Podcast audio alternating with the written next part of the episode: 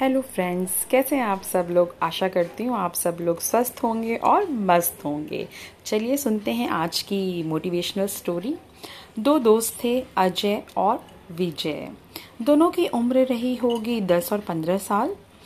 एक दिन दोनों खेलते खेलते बहुत दूर जंगल में निकल जाते हैं और वहाँ पे एक हादसा हो जाता है।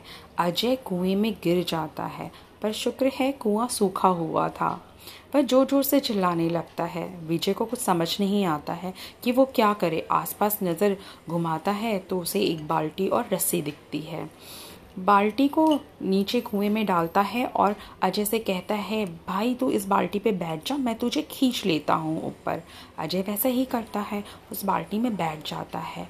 पर विजय बहुत कोशिश करता है खींचने की। जितनी बार भी खींचता है रस्सी बार बार नीचे चली जाती है बाल्टी, फिर कोशिश करता है, फिर खींचता है, फिर थक जाता है, फिर बाल्टी नीचे चली जाती है। ऐसा कैसा करते करते बहुत समय हो जाता है, पर आखिरकार वो हिम्मत नहीं आता है और अजय को ऊपर खींच पाने में सफल हो ही जाता है। और दोनों दोस्त खूब खुश होते हैं और गले मिलते हैं। खुशी खुशी गाँव पहुँचते हैं और ये सारी घटना जो घटित होती है, उसे सबको बताते हैं।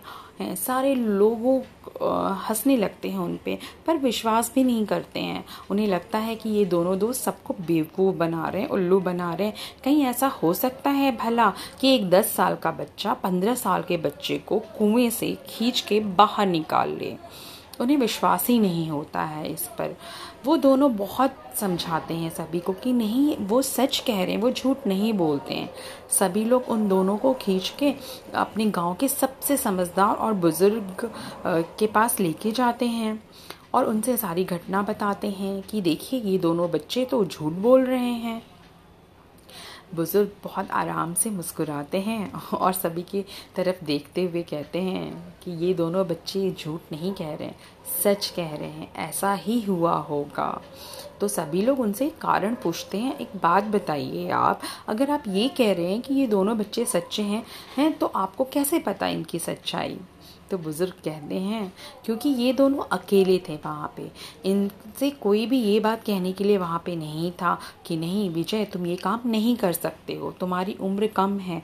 तुम अजय को खींच पाने में सक्षम नहीं हो, ऐसी नेगेटिव स्टेटमेंट देने के लिए वहाँ पे कोई भी नहीं था। इसलिए विजय जो है वो अजय को बाहर निकाल पाया।